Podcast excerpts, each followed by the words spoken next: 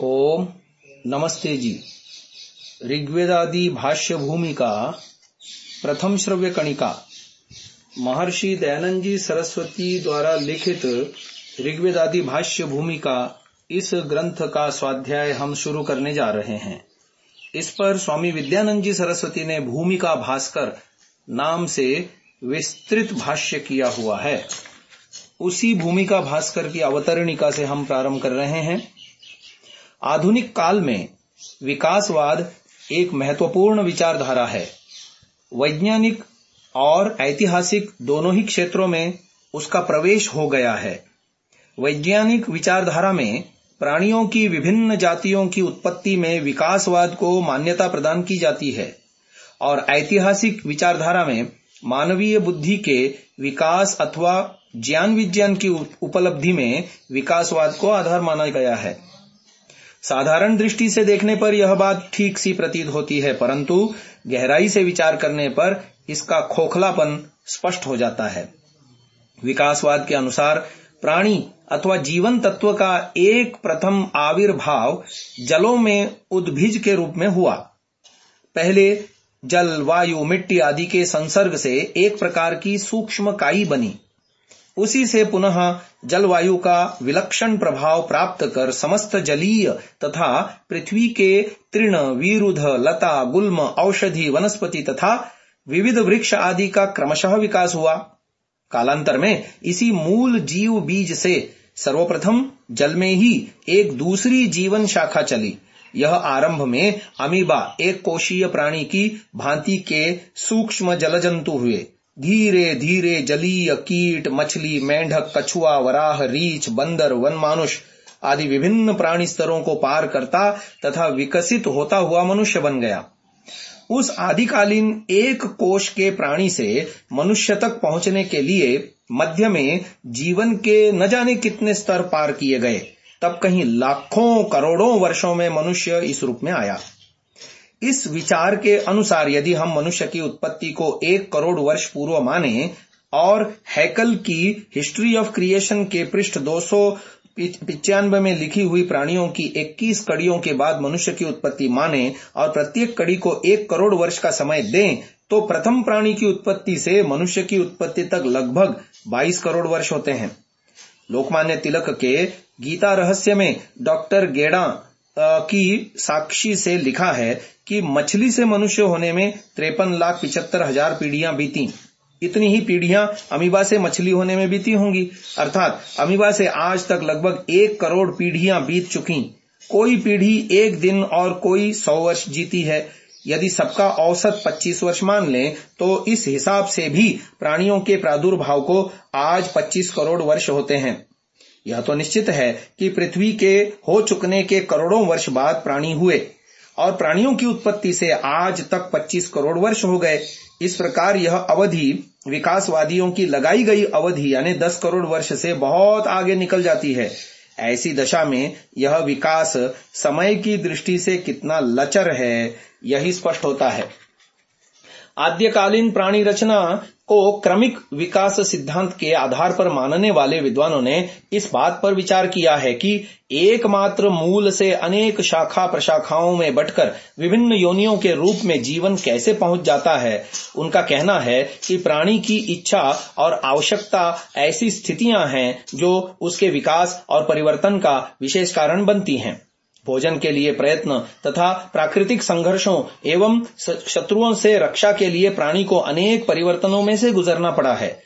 उनमें से जो अपने को प्रकृति के अनुकूल बनाने में सफल हो सके, वे बच गए। और जो उन संघर्षों में अपने को आवश्यकता अनुसार परिवर्तित न कर सके, एवं जीवन की रक्षा में असमर्थ रहे, वे नष्ट हो गए। किन्हीं कारणों से शरीरों में धीरे धीरे परिवर्तन होता रहा और प्राणी विभिन्न योनियों के रूप में बट गया। आधुनिक विकासवाद के अनुसार प्राणी के क्रमिक विकास में उसकी आवश्यकता जन्य इच्छा और उसको पूरा करने के लिए किए गए चिरकालीन अभ्यास के परिणाम स्वरूप होने वाले आकृति परिवर्तन के उदाहरण के रूप में अफ्रीका में मरु प्रदेशों में पाए जाने वाले लंबी गर्दन वाले जिराफ नामक पशु का उल्लेख किया जाता है। कहते हैं, यह पहले ऐसा नहीं था। जैसा आज देखा जाता है। जिराफ ने जब वृक्षों पर नीचे के पत्ते खा लिए तो ऊपर के पत्ते खाने की इच्छा हुई। अपनी इस आवश्यकता की पूर्ति के लिए वह गर्दन उठा, उठाकर ऊपर के पत्ते खाने का प्रयत्न करने लगा। चिरकाल तक ऐसा करते रहने से उसकी गर्दन लंबी हो गई। परंतु बकरी जब नीचे के पत्ते चुग लेती है, तब तने पर या टहनियों पर अगले पैर रखकर ऊपर के पत्ते चुग लेती है। लाखों वर्षों से वह इसी तरह अपना पेट भरती आ रही है। जहाँ उसके पैर नहीं पहुँच पाते, जिराफ की तरह वहाँ के पत्ते भी वह खाना चाहती है, परंतु आज तक न उसकी गर्दन बढ़ी, न उसका अगला भाग लंबा हुआ, न उसके लिए चारे की कमी हुई। यहाँ यह भी विचारणीय है कि गर्दन बढ़ाने की बजाय जिराफ में बंदर की तरह पेड़ पर चढ़ने की प्रवृत्ति का विकास क्यों नहीं हुआ। परिस्थिति के अनुरूप आवश्यकतावश आकृति परिवर्तन की मान्यता अन्यथा भी युक्ति युक्त नहीं है। न जाने कब से मनुष्य उत्तरी ध्रुव तथा ग्रीनलैंड जैसे हिम प्रदान प्रदेशों में बसा हुआ है। किंतु शीत से बचने की इच्छा और आवश्यकता के होते हुए भी उसके शरीर पर रीछ जैसे बाल पैदा नहीं हुए। इतना ही नहीं, जैसे लंबे बाल राजस्थान की तपती मरुभूमि में रहने वाले भेड़ के होते हैं, वैसे ही हिमालय के शीत प्रदान प्रदेश में रहने वाले भेड़ के होते हैं। अफ्रीका के अति उष्ण प्रदेशों में दीर्घ रोमा, रीछ और रोम रहित गेंडा एक साथ रहते हैं। अपने ही देश में एक जैसी परिस्थिति में रहने वाली गाय और भैंस में अंतर देखा जाता है। भैंस का चर्म पतला, चिकना, लघु रोम होता है। इसके विपरीत गाय का चर्म अपेक्षाकृत कठोर और रोम बहुल होता है। विकासवाद के अनुसार आत्मरक्षा की भावना के कारण हिरण, चीतल, नीलगाय आदि अनेक प्रकार के जंगली पशुओं में नर के सींग होते हैं। मादा के नहीं। क्या आत्मरक्षा के लिए सींगों की आवश्यकता नर को ही होती है, मादा को नहीं?